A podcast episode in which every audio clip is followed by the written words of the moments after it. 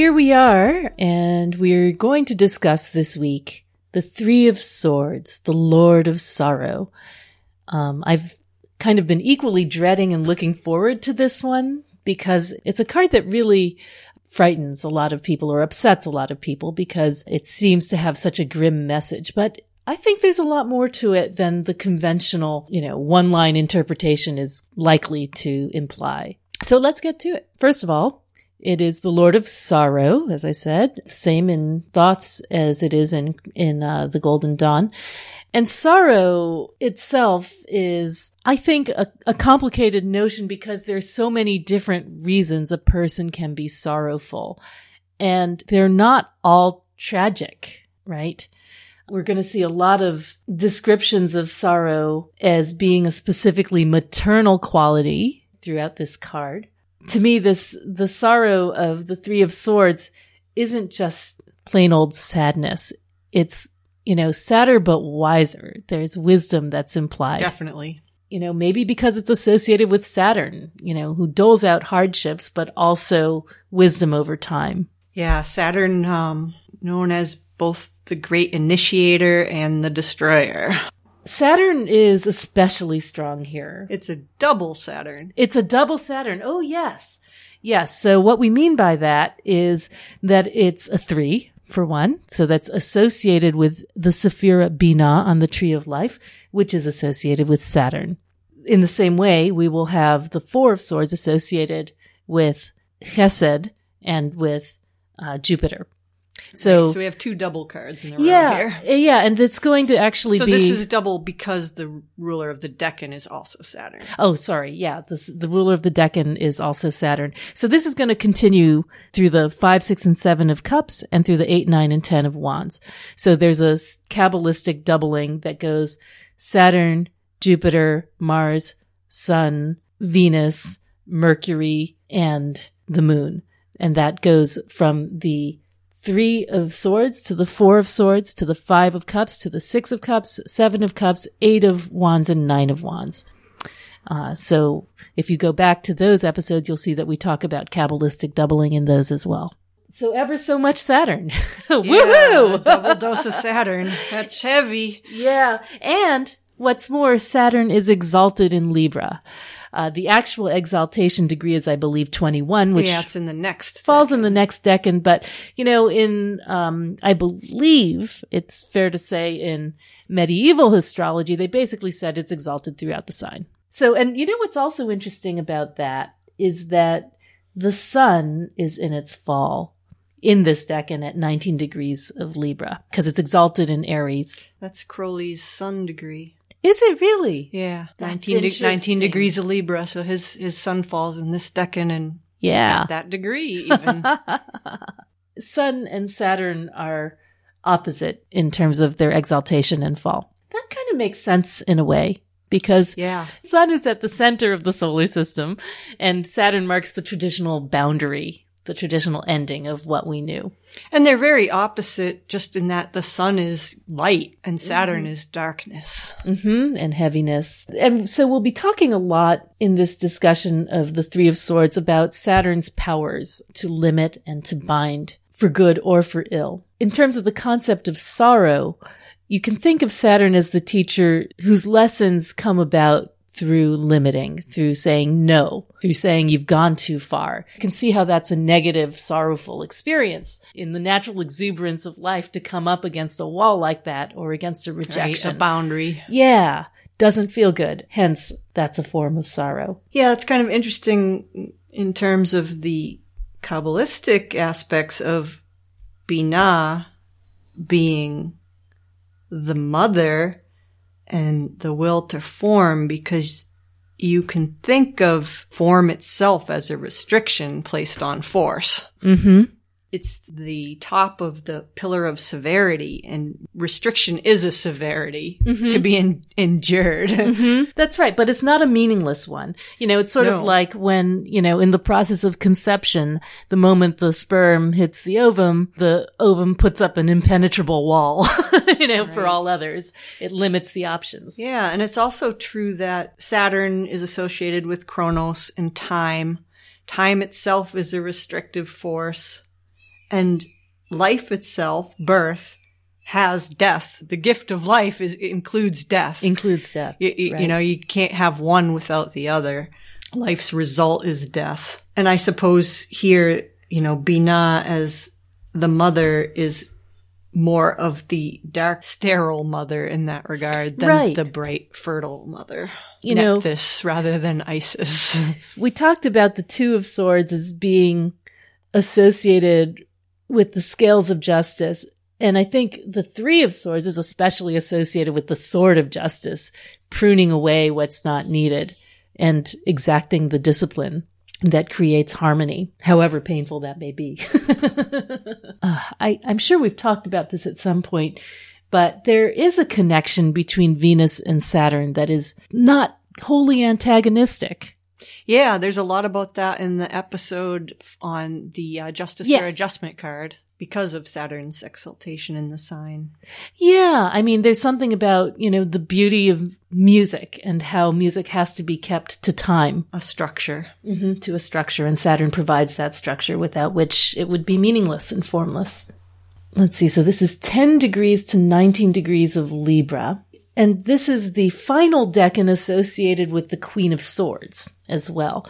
And so here we see her in her no bullshit, cutting through the crap aspect. Her pruning. That's right. And so those of you who have seen a Queen of Swords, you know, holding a mask or a head in her hand, uh, that's what this has to do with cutting through the masks of falsehood and often just cutting off the whole person while you're at it. I was reading yesterday and I saw Queen of Swords over and over just people getting rid of persons in their life who were no good to them anymore. Queen of Swords is also interesting in that so many tarot readers specifically identify with her.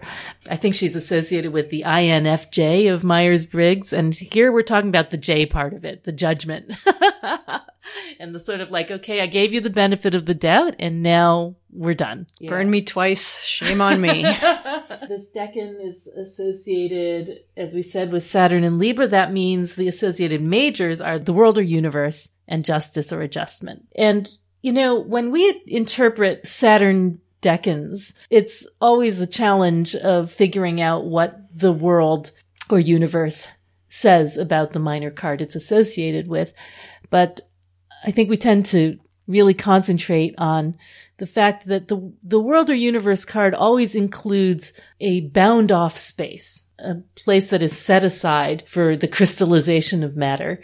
And that's something that Saturn does. It sets things apart and then makes them heavy and solid. So what we're doing here is we're taking the potentials of thought and reducing the options, I guess.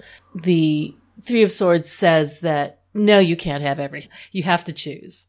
So when we were talking about in the Two of Swords, the journey of Libra as having to do with arriving at a crossroads or a challenge or an impasse, that was what happened at the Two of Swords. And now we're at the Three of Swords, where this has caused us a crisis. We're no longer holding two points of view equally in our mind. We have to come to some kind of decision and lean on one side or the other. There's a process of realization about it and a process of choice. And then eventually in the four, we'll come to accept or become resigned to that compromise or choice. But here, this is the moment where you have to uh, put up or shut up. The world is, I think, what's represented as a wreath or a boundary or, you know, an oval shape, vesica piscis, whatever it is, that represents the closing off of this area where no more may enter. It defines the boundary.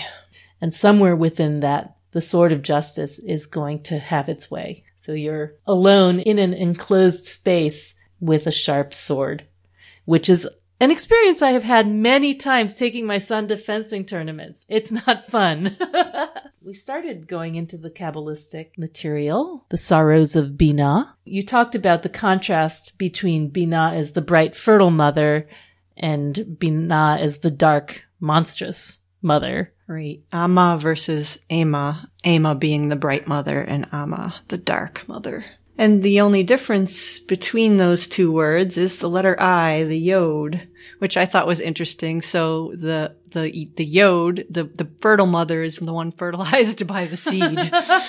oh, interesting. When I think of the um, very popular, you know, the Percy Jackson series, which a lot of young people are reading these days, one of them is called um, Sea of Monsters, and that's this card. Yeah, This is, definitely. you know, the uh, the the unknowable abyss from which horrible things emerge. yeah, I think actually, uh, the Dark Mother Ama and Bina, in relation to this card, somewhere it was uh, said that from the womb of chaos, there's a passion to create, but its children are monsters. Yes, that's in Crowley. Yeah.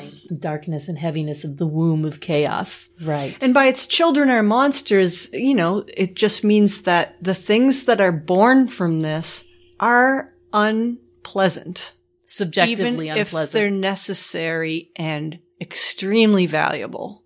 They're not easy or They may be divine children, but we can be afraid of them nonetheless. When we talked about this in the Ace of Swords a little bit, Binah is the kind of wisdom that has to apply the bright ideas of Chokmah to real life, where they come up against the constraints of all the things that we deal with as mortal people. Part of attaining that wisdom is figuring out what is not included in that insight. So, you know, I'm kind of going back to the idea on the tree of life that Chokmah and Bina, wisdom and understanding are the parents of beauty and beauty awakens the kingdom. But in order for them to create beauty, they have to balance lightness and darkness. You can't just have the impulse to create. You have to have a vessel and you have to have a way of saying this is the limits of that organism. Because if you don't, you have cancer.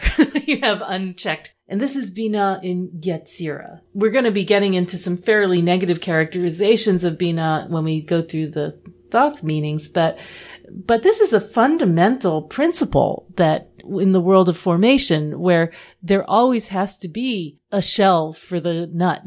there always has to be a container for the idea. There always has to be a vessel for the impulse to manifest in the world. we can um, mention for the the virtue and the vice of Bina. Interestingly enough, there is a vice. The virtue is silence. So again, that concept of silence, which I can understand in relation to this card, and it's silence on all levels of being, not just the physical. It's interesting that there is a vice because it's above the abyss, and there's some question of, well, can there really be a vice up there? Uh, Mm, Right, But none- exactly. But n- let's blame the mother for the original sin. Why don't yeah, we? nonetheless, there is one, and Mm-hmm. uh, it's avarice. Gareth Knight talks about the vice as avarice as being something to do with obsession with form, hmm which I thought was kind of interesting. Obsession with form as avarice. Right. If you think about avarice as desiring things, Mm-hmm. I guess you could call it an obsession with form. Yeah. Could also be an obsession with status in a way, you know, the things that signal your achievement rather than the achievement itself. Yeah. Yeah, a kind of a materialism. Another interesting thing he said, and I haven't really had time to dig too much into this wormhole, but he mentions that Binah is associated with stellar magic, and especially with the constellations Ursa Major and Minor, which I thought was interesting, and I haven't really had time to dig much into it. But he says that Amma, the Dark Mother, especially, was very important in this, uh, the stellar magic that was part of the, uh, Samothracian mysteries. So they were a mystery cult of Samothrace and they worshipped a dark mother among other, some other gods, but that was one of their major, um, ones. And maybe because of the pole star. Well, I did think Mm-hmm. of Polaris, which is there. The Owl Nebula is there, which I Mm. thought was interesting just because of Athena and, and wisdom and, and, and that, um, thing. And then the story of the Ursa Major and Minor, the great bear and the little bear involved, uh, of course, philandering Zeus, as almost all mythologies seem to involve does. philandering Zeus. But anyway, uh, the nymph Callisto took a vow to, you know, be pure and chaste Good luck with that. and, and be part of Artemis's tribe. And of course, Zeus came down from wherever he comes from and she couldn't resist his, his powers of seduction and, uh, got pregnant and was full of shame and was cast out by the nymphs of Artemis for her becoming pregnant. And then of course Hera finds out and someone, um, it's never clear who, whether it's Hera or whether it's Artemis, uh, turns her into a bear. Or it might have even, it's even said sometimes that Zeus did it to hide her from Hera's. Anyway, regardless of who turns her into a bear, it's, it all turns very tragic. Before this, she had given birth to Zeus's child and her son comes across this bear in the woods and kills it because he's afraid, you know, the, that the bear is going to attack him. And when he kills her, she turns back into his mother and he mm. realizes what he's done. And I actually see a parallel to that story in this card because for me, this card is often about the regrets mm-hmm. that you have when you see your weaknesses and the mistakes you made and they can't be taken back. Even though you can learn from them and it's valuable, they always come at a point when it's too late to make good. You can mm-hmm. only go forward with what you learned. And it's a very, very painful lesson of regret. If you didn't have that lesson, if you could undo it, if you could control Z like everything in your life, then you wouldn't learn Right. in the same way. You yes, wouldn't it's become the, uh, learning through suffering or the hard way. Right. but that's how the lesson sticks. I'm really interested in this idea of Binah as stellar magic, though. It makes a lot of sense because she It is does. sky and sea. And that this was one of the things that I wanted to look more into and a Yeah. wormhole I wanted to follow and haven't had a chance to yet. but also not just the fact that Binah is both the sky and the sea, as we see in like the chariot card and, and ever so many sort of instances of her as the sea, but the idea that planetary uh, magic is the magic of wandering planets. Yep. But Binah, these are fixed stars, right? So stellar magic is something very different. It's like if you create a talisman that channels the energy of a fixed star, that's for life. Right. Or if you have a star on a sensitive point on your birth chart, you know, that is something that never gets better or worse. It's always there affecting your Right. life. And that's Binah for you, permanent. You know, Right. it's written in Sharpie. Fixed. Yeah. Yeah. And in fact, Austin in his really wonderful, if you all have 36 faces, this is one of my favorite chapters, the two links in a chain chapter. It's about, um, this Decan and the idea that the three of swords isn't just about heartbreak. It's about contracts. And after reading that chapter, the two links in a chain chapter, that really changed my interpretation of this card. It really helped me understand that this card is about realizations. It's about understanding. It's about making commitments for better or for worse.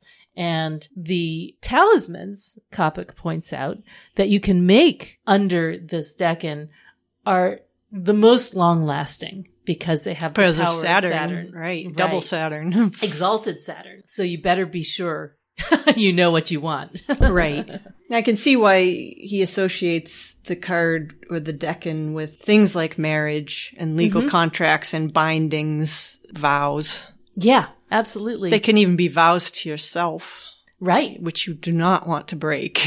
This is a very magical card generally, but I was just reading in Six Ways, which I was telling you about Aidan Wachter's new book, and he was talking about ways that you can sort of increase your magical capacity as a person. And he said, you know, choose something that almost doesn't matter. Like, you know, I'm going to put on my left shoe before my right and treat it like it matters. Like the point is that you made up your mind to do it and you're going to do it no matter what.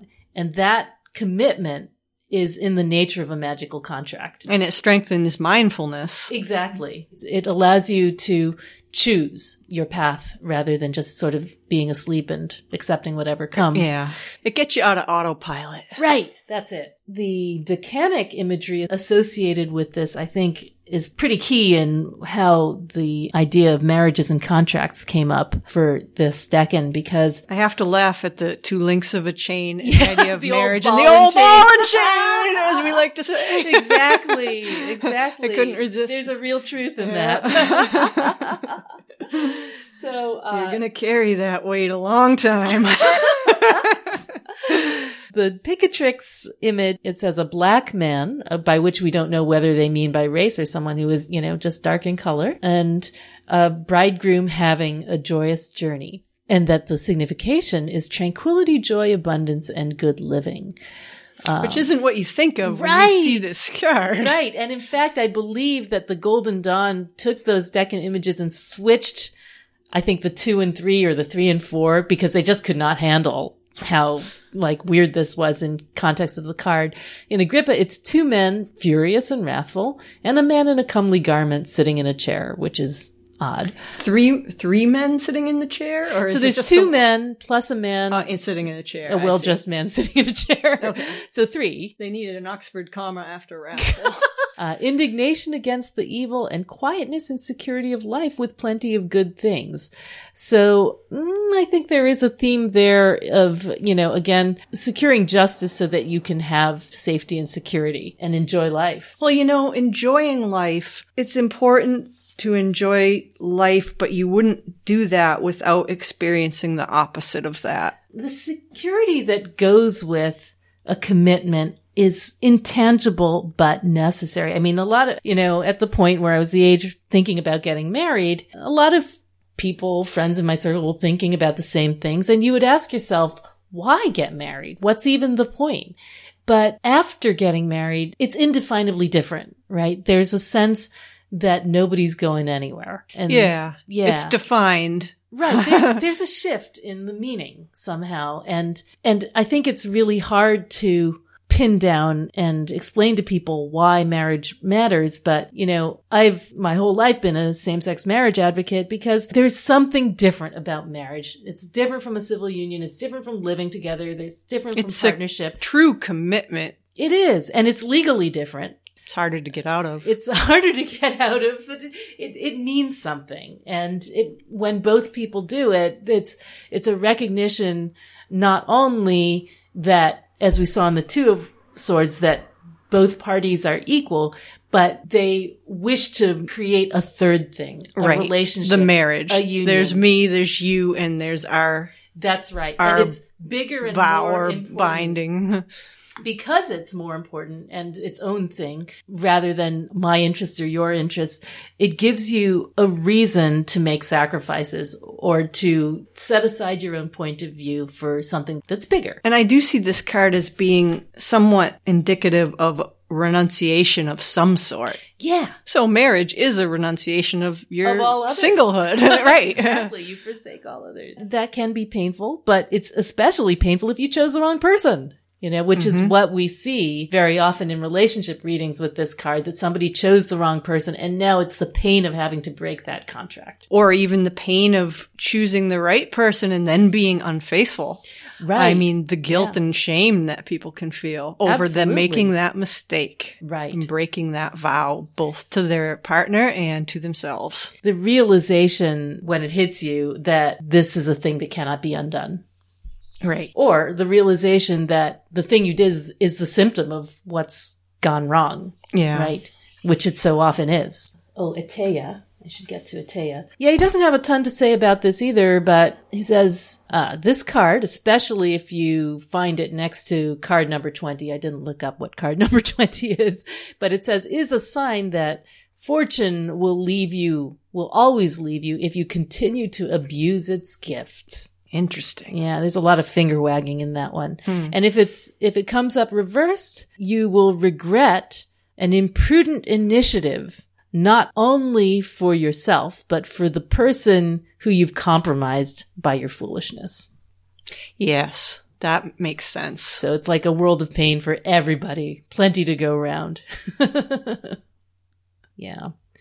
Um, I found another cartomantic meaning uh, interpretation that said the three of spades, which is obviously the playing card equivalent, is a symbol of weakness and resignation and evokes the degradation of a situation, and that its negative aspects can be balanced by other cards, like a short-term disease. And, and curiously, they said that most of the spades refer to temporary events and don't engage the consultant for a long time, which is kind of the opposite of what we take from this card. But I think spades and cups in playing card lore are more passing than the uh, diamonds and clubs. Anyway, all right. So, um, are we ready to look at card by card? Sure. Okay. So, the famous Yes. three swords and a heart. That's straight from the Sola Busca uh, version. Yep. Okay, so so yeah, we have the clouds, the rain clouds, which seem to me like a real Bina reference, Mm-hmm. you know. And interestingly enough, along with the Eight of Wands, this is the only minor in Rider Waite Smith that has no people in it. There's a sort of a, I don't know, a purity about it, I guess. Impersonal quality. yeah. because I think this card has that uni- it's it's a more universal sorrow than an individual sorrow. Right. It's not personal. Yeah, and you can think of the heart as a stylized heart. It doesn't look much like a human heart. Interestingly, that Eight of Wands I just mentioned is another one of those double Kabbalistic cards. It's a doubly mercurial one, mm-hmm. also on the Pillar of Form. The rain is something that I've experienced a lot with this card. I sometimes just get it to mean rain, but it's specifically, I think, you know, this Rider Waite Smith Three of Swords, you could think of that as a reference to the wateriness of Bina and even to the fertility of Bina. Hmm. You know, the idea that the earth has to be fecundated by the rains. Into every life, a little rain must fall. Yes. There's that as well. it makes me think of the fact that as people, we don't really like rainy days. They make us depressed as compared to a beautiful sunny day. We think of a rainy day as like not a subjectively enjoyable experience, but it's necessary. Interesting that um there's a I guess you'd call it a superstition that if someone gets married on a rainy day, it's Yes, good, it's that's good actually luck. good luck, Yeah. for the marriage. That's Yeah. kind of interesting in terms of this card. Yeah, people were telling us that when we got married because we had every weather, every weather, and then a beautiful sunset and fireworks. But yeah, that's I've, heard that. That's some people say it's the ancestors weeping for joy. Some people say it's the gods sending down their blessing. So Waite didn't have a ton to say about it. He just said three swords piercing a heart, cloud and rain behind. It signifies removal, absence, delay, division rupture, dispersion, and all that the design signifies naturally being too simple and obvious to call for specific enumeration. Reverse mental alienation, error, loss, distraction, disorder, confusion. So on his part, there seems to be a, you know, when he says all that the design signifies naturally being too simple and obvious, he just means you have a pain in your heart Mm. you're sad. But it's interesting that the reversal includes mental alienation, error, loss, distraction, because that would imply that the upright version has to do with this kind of like concentration or focus or realization, Right. you know, Well, that makes clarity. total sense because Crowley refers to the card as the trance of sorrow, and he's talking about in Mhm. terms of the Buddha, and it makes me think of samadhi and enlightenment and how that comes about, and that Mhm. requires some concentration. Yeah. Two, three, and four of swords as cards of Libra do have to do with the clearing of the mind in some way. And the three of swords perhaps specifically has to do with the recognition of suffering. Right. So the story of the Buddha is that how he became enlightened was through contemplation of suffering and old age, sickness, and death. How he realized the inevitability of that and that everything was suffering. The story of him seeing for the first time an elderly and infirm person. And that seems so much of the nature of Saturn, Right. the lessons of the old man. The sorrow of the Buddha you know, as a universal sorrow rather than an individual sorrow, it's important to remember that this is the sorrow that leads, it's the suffering that leads to the end of suffering. The clear seeing of that leads to the end of sorrow. In It's almost bittersweet. this design of the heart with the swords in it, besides being from the Sola Busca, which is 15th century, there's a tradition, a Christian tradition specifically, of the heart pierced by seven swords. And that image has to do with the seven sorrows of Mary, the mother of Christ. Hmm. I'm going to read Paul Huson's little passage here on this liturgical symbol. The seven sorrows of Mary were the grim temple prophecy of the fate of the infant Jesus. That's one. The family's flight into Egypt. Mary's temporary loss of the youthful Jesus while he was arguing with the rabbis in the temple. The road to Calvary. The crucifixion itself. The removal of the body from the cross and the body's entombment. So there was actually a feast day for Mary's seven sorrows in the 15th century. And that may have, you know, influenced the design of the card. Seven being a number of the goddess too.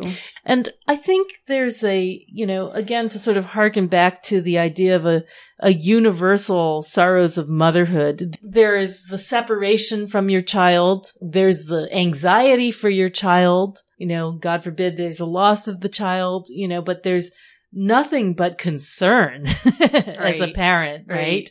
True for fathers as well, but traditionally, you know, this is the province of motherhood to be concerned with the child's little needs and large ones and never really quite be separated from them. It's almost like a sorrow, not just of motherhood, but of womanhood in general. hmm That carrying of the heart, you know, Yeah, in the relationship, which whatever it is. true. Could be emotional labor as a mother. It could also be, you know, the, the curse of Eve. It could be the fact that every month we're reminded with pain and suffering. Well, Crowley uh, refers to the mourning of Isis as well. you Yeah. know, after Osiris's dismemberment. Yeah, there's definitely something about maternal compassion for suffering. And the fact that the Mary figure is, as a religious icon, is someone people turn to for mercy across the world, you know, in a different way from the way they pray to the male godlike figures. To Mary, she's the one that people pray to for compassion, for relief, for help with their suffering as a mother, because she has that understanding of what it's like to go through the human experience. So there's another sort of Binah reference in terms of lived understanding. Yeah, there's something when you look at the major arcana, the world and justice and Rider Waite Smith, uh, there's something about the nakedness of the world and the nakedness of the heart. You know, the fact that it's completely exposed and vulnerable. The protection of the, the world wreath or the chain around the world is supposed to um, give you uh, space to be that vulnerable, to be naked, to act as yourself, but that also exposes you to penetrating pain. All right, shall we move on to the Thoth card? Yeah. Ah, this is looks. I always think this looks like a George O'Keeffe. Hmm. I could see that. Yeah. Yeah. In this card, the rose of the prior card is now in the Golden Dawn description. It says it's cut asunder and no white rays, emitting, Hmm. emitting no white It's rays. So the the lights, shredder. the light has been put out. And there's a real sense of motion in this card in a Hmm. way there isn't in the two. You, know, you feel like you're literally falling through the abyss. yeah. Right. Those dark clouds and those pinwheeling forms are there, but they're really chaotic and broken up. I have a sort of quote from the Golden Dawn here that's interesting. You know, they talk about discord and strife, mirth and evil pleasures, but also faithfulness and promises and honesty and money transactions. So again, there's those two sides, you know, the, the difficulty of the experience, but the firmness of the contract that holds you to it. This is the sword of the magician and also the ace of swords. Yep. The same, one and the same. It's almost as if that central sword is hitting the rose, or maybe it's even protecting it from the other two swords coming in from the sides. It's a bit It's hard to- ambiguous, hard isn't to it? say. I have read that that rose being, you know, ripped apart the way it is is symbolic of forcing of the mysteries and the misuse of the intellect in a kind of form of cold calculation. Um, Mhm. in order to get at these occult secrets, you just tear the thing apart. I see. And also the pinwheels have been dismembered as well. So, uh, the same pinwheels that we began to see in the two. The disjointedness of thoughts or lack of right thinking. The white rose in general is an interesting symbol in terms of the purity of intention that's associated with white. Is it know. truly white though? It doesn't really look. it look seems it. like it's sort of it's almost pale, pale green, yeah, hard to say. Yellow green. Not sure you can trust the color. Yeah, uh, correction. You probably can't. Yes, yeah, yeah. But this is a you know kind of a monochromatic card in a way, you know, because of the the emphasis is the darkness of Binah. What are the um, shapes that we see in the background? The sort of folds. I don't know what they are. I think they're clouds, but Mhm. maybe not. It could be ripples in the sea of Binah. To me, it, it really looks like birth. When I was actually reading those little essays on truth we mentioned in the last episode, Mm-hmm. Crowley doesn't mention this in Book of Thoth, but there is an essay in Little Essays Towards Truth called Sorrow. Oh, and um it's it's it's very interesting and definitely applies to this card so you know crowley did a lot of buddhist Mm-hmm. studying he was very familiar with that but this essay is really cool because Mhm. it kind of talks a little about the idea of sorrow and that life is suffering and how to reconcile this with what he was taught from the transmission of the book of the law, which that existence is pure joy, and how to Mm. reconcile those two kind of opposing doctrines. Won't read the whole thing, but a little bit of it. Mhm. The aspiration to become a master is rooted in the trance of sorrow. This trance is not simple and definite. Indeed, it commonly begins in a limited, selfish form. The imagination cannot pierce beyond terrestrial conditions or the sense of self grasp more than the natural consciousness. One thinks at first no more than this. There is nothing possible that is good enough for me. Only as one grows by initiation does one approach the asymptote sabe p dukam. So dukam, dukkha in Pali language the, uh, means suffering. So sabe p dukam means everything is suffering or all is suffering or life is suffering. That's, uh, you know, the, the core, kind of the core of the Buddhist teaching is that nothing is satisfactory and you know to to cling to to the things that you find pleasant and push away the things that you find unpleasant that's what causes suffering. Right. so anyway he goes on for a little while. We can't really read the whole thing but i do recommend that uh, people check it out he, he goes on to say, but all this is in, remote indeed from the simplicity of the affirmation of the book of the law. Remember, all ye, that existence is pure joy, that all the sorrows are but as shadows. They pass and are done, but there is that which remains. There's an addendum that is, uh, really cool. And it says, furthermore, to the normal or dualistic consciousness, it is precisely the shadows which pass and are done, which constitute perceptibly what man sees is in fact just that which obstructs the rays of light. This is the justification for the Buddha saying everything is sorrow. In that word everything, he is most careful to include specifically all those things which men count joyous. Mm. And this is not really a paradox, for to him all reactions which produce consciousness are ultimately sorrowful, as being disturbances of the perfection of peace, or, if you prefer it, as obstructions to the free flow of energy. Joy and sorrow are thus to him relative terms, subdivisions of one great sorrow, which is manifestation. We need not trouble to contest this view. Indeed, the shadows of which our book speaks are those interferences with light caused by the partiality of our apprehension. That whole essay really sums up his thoughts on this card, which, being a master himself and having his sun in this decan, I'm mm-hmm. sure he gave a lot of thought to it. I think um, there's something really important about the wounding of the rose because, you know, and you, you get, we'll talk about this when we get to your card as well, but the heart has to be cracked open, right? That's where the light gets in. Yeah. But, um, you know, there's another U2 lyric that's a heart that is broken is a heart that is open. Unless you can feel that the pain of other people, you are not living as one with other people. Right. You know, I, I remember that, um, I suffered a great loss when I was young. When I was 14, my mom died. And, you know, at that age, you know, I was just kind of stunned. And I remember I didn't really cry for like seven years. You know, there was just nothing. It's a hard age for something like that to happen. It is a hard age and it was just confusing. And I didn't know how I was, it was a mix of how are you supposed to feel versus how you actually feel. And I couldn't actually feel anything.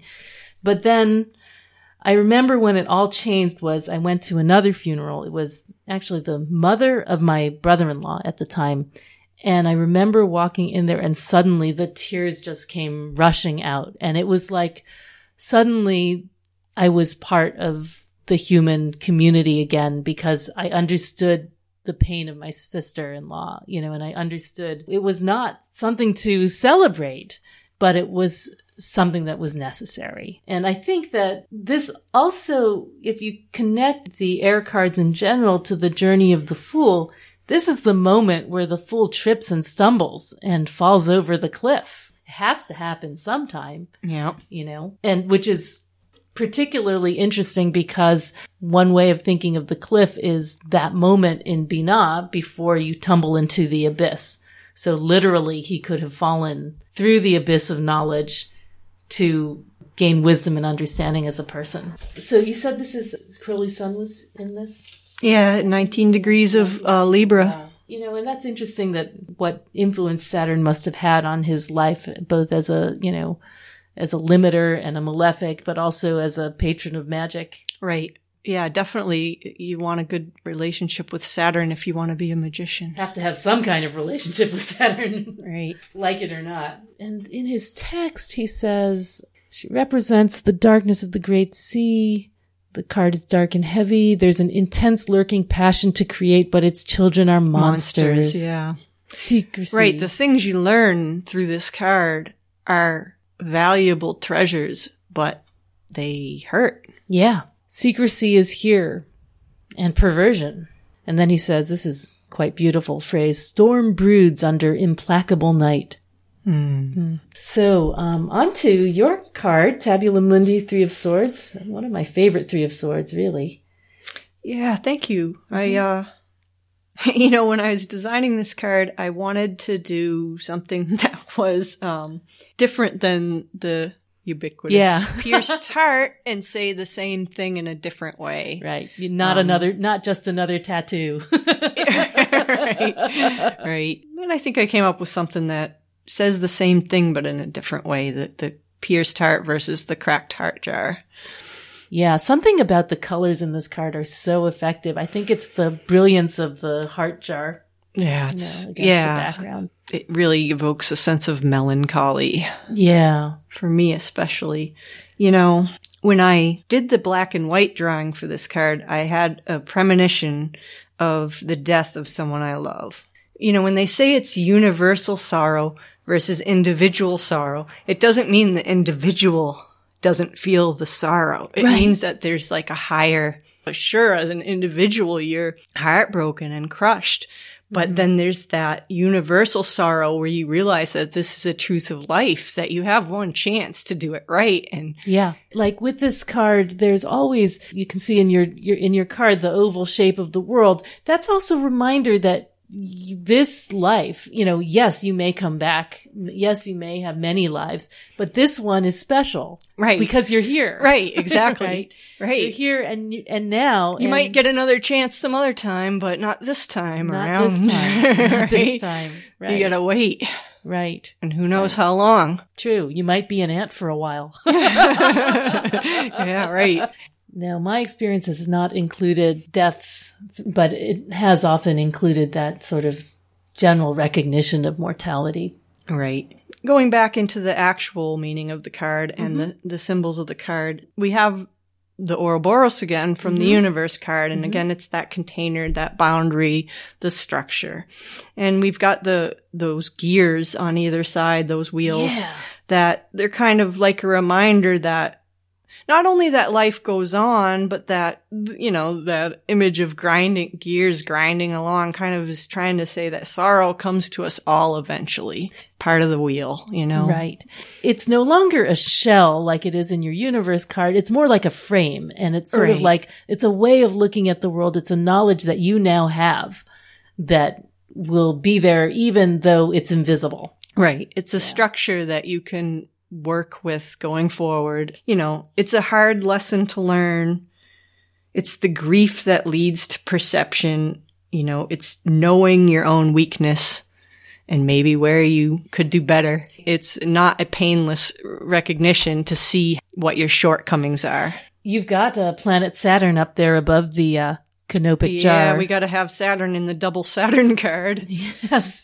So yeah, we've got the we've got the jar and the, the crack in it that you know might speak a little both to the the piercing and and the pain, but also that that forcing of the mysteries, and the the also the opening of the heart that can happen. The heart itself is perched on that tripod of swords. The tripod of swords. It was inspired by an illustration I saw of the tripod of the Oracle of Delphi, the Pythia, the the mm-hmm. the seeress, who sat on this tripod that was above a crack in the earth, letting out noxious vapors and fumes that put her into a trance. Mm-hmm. And from there, she would, you know, give her utterances and prophecies. She was high. Yep. There's a lot there in that Oracle of Delphi story that that really to me speaks a lot about this card that that knowing of the mysteries and that forcing of the mysteries through the poisonous fumes and it was inscribed over the uh, oracle's place know thyself and this card for me is all about knowing yourself and truly seeing your own weaknesses, even if it causes you pain, truly seeing the truth of what's inside you. That's interesting. Also, the relationship with Saturn as the patron of magic. One of the, you know, I mean, there's an argument for several gods as patrons of magic, but Saturn in particular has to do with the esoteric and the secrets and, you know, things that are hard to understand. Mm-hmm. So I think that, you know, your oracle really speaks to that. The idea that you have to alter your consciousness, you have to crack the heart, you have to inhale the vapors or whatever it is that you need to do to transcend Right. the right. mortal realm. Where did I read this card described as transcendence of the natural order? Yeah, that's a Crowley thing. I think so. Yeah. Yeah. But it also, you know, this also reminds me of the fact that when you read the literature of the paranormal, people who are adept at perceiving the strange and the unusual and the non-ordinary realities are people who have been through massive trauma very Right. often. And Yeah, that's this that's the- card, right. right? Forcing the mysteries open Exactly. they are often, you know, people who have experienced unimaginable things and yet, Mm-hmm.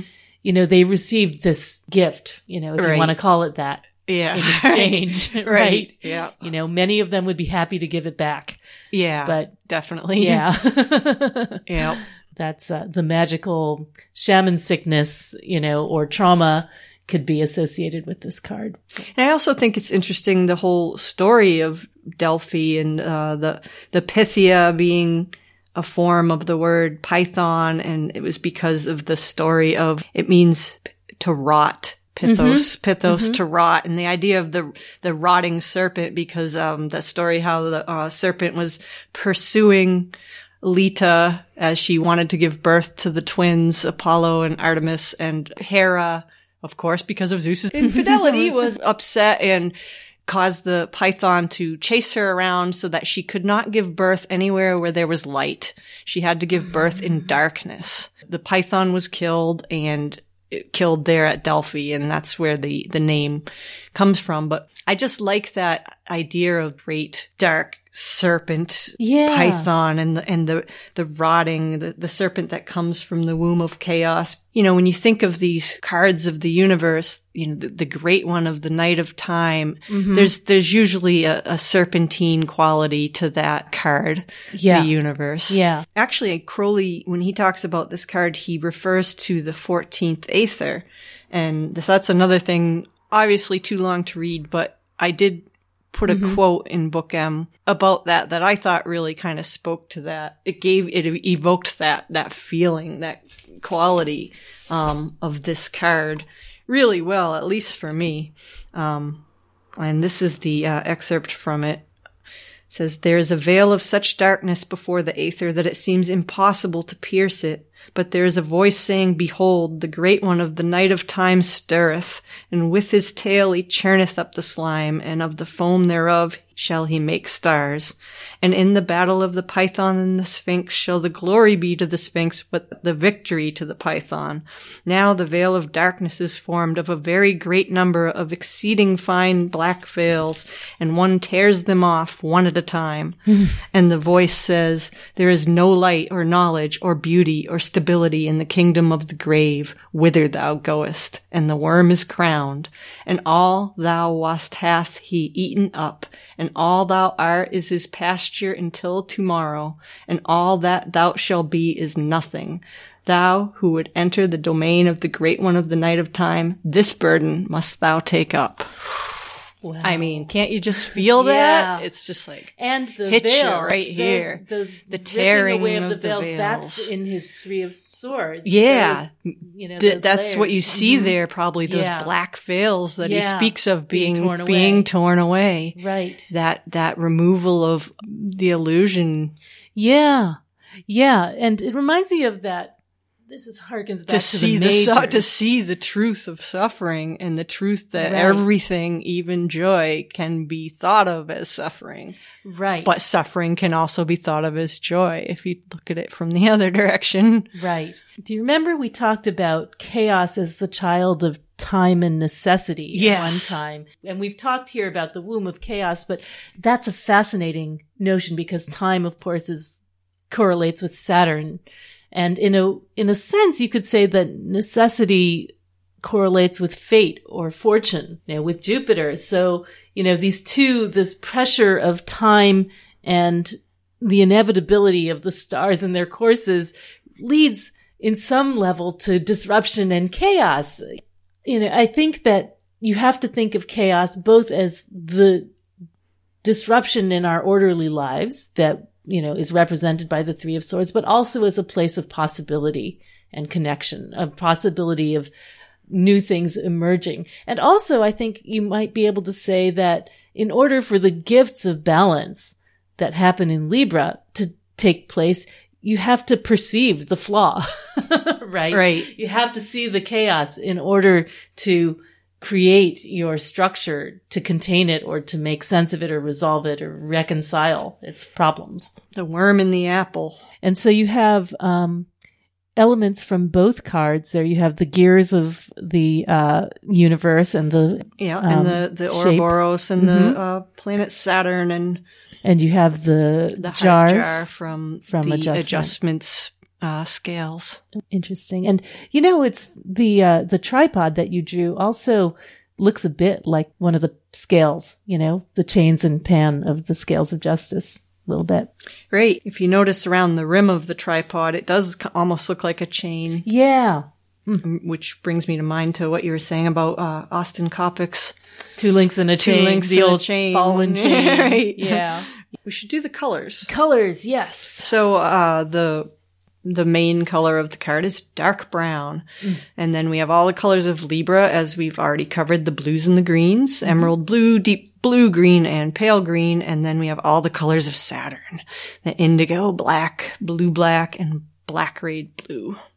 And the rose color of the jar, does that come from somewhere? Well, for me, it's not one of the colors of the scale. But I Mhm. chose to include it anyway because the heart jar and the idea of Binah, the crimson of Mhm. Binah, I figured it was appropriate enough and Yeah. evocative enough. I'm really glad you did. it wouldn't have been the same if the jar had been blue or green. It wouldn't Right. have evoked that sense of a heart cracking open. yeah, you wouldn't have really felt it. Right. And since, you know, red is a color of Binah, I figured it was it was okay to put it in there. Yeah, artistic license. yes. How often do you get this one? Thankfully not a lot. Yeah, me neither. It's not one obviously that anyone really likes to see, even though I am well aware that it can be a very positive card, and I've even gotten it as a positive in, in a in a positive sense before. But it's always difficult because you're like, oh, the painful valuable lesson. Great.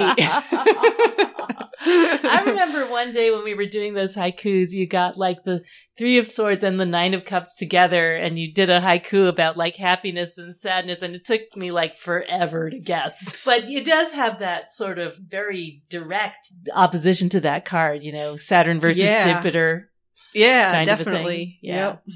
I don't get this one a lot, but when I get it, it rains a lot.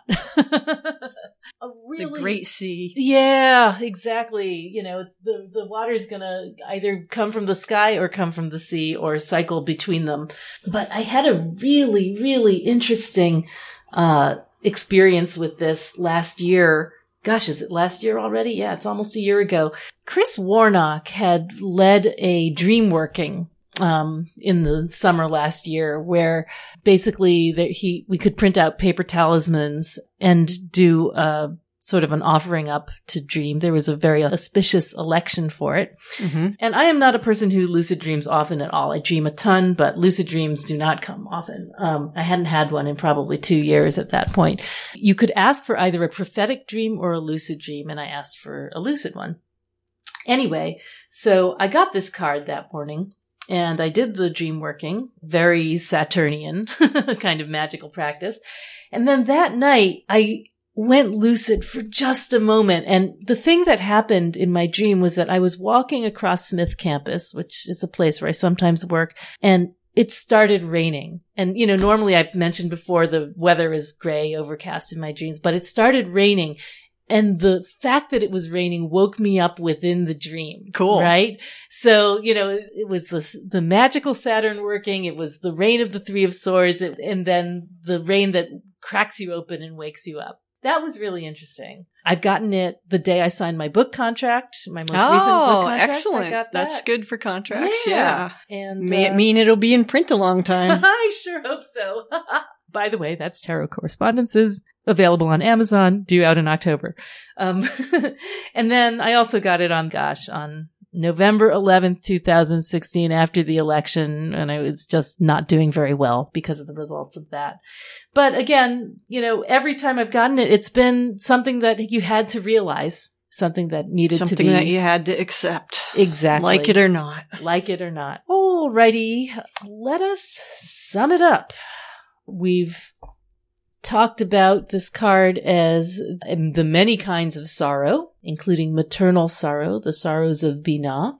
Talked about Saturn and um, its role as both initiator and destroyer. Its exaltation in the sign of Libra, where the sun is fallen, and its massive power to bind and to teach. We talked about form and severity as a restriction on force. Mm-hmm. We talked about the Queen of Swords, her connection to this card as the severer of ties and the seer through of bullshit. Off with his head. Off with his head. I think Crowley says about her, she castrates him through the mind or something like that. I wish I could remember. Uh, yeah. pretty good. We'll get another chance at it in a Yes, several exactly. weeks. the Binah in Yetzira, understanding in the world of formation, the dark mother Ama versus the bright fertile mother Aima. the seven sorrows of Mary, The womb of chaos, its passion to create, but its children are monsters. the forcing of the mysteries. Saturn and Kronos and time as a restrictive force. hmm and how the result of life is death. Life, it's a fatal condition. you have a terminal disease and it's called life. Yes. Sabe pidukam. Everything is suffering. Mm. Old, Versus eg- existence is pure joy. Mhm. The old ball and chain. and the chain of the Ur- Ouroboros. Python and the Pythia and the axiom know thyself. And the double Kabbalistic um, magic of the number three. The sorrow that leads to the end of suffering and the enlightenment of the Buddha.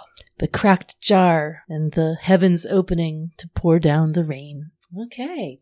All right. Thank you for staying with us through this sorrowful journey. We hope we're all a little bit wiser and that the wisdom you received through this card informs your life going forward and helps you to recognize the preciousness of this moment on the earth, this one human lifetime. Uh, we will be back with with a, the much Some less rest difficult, from the- some rest from from the trials of the three, uh, with the four of swords next week.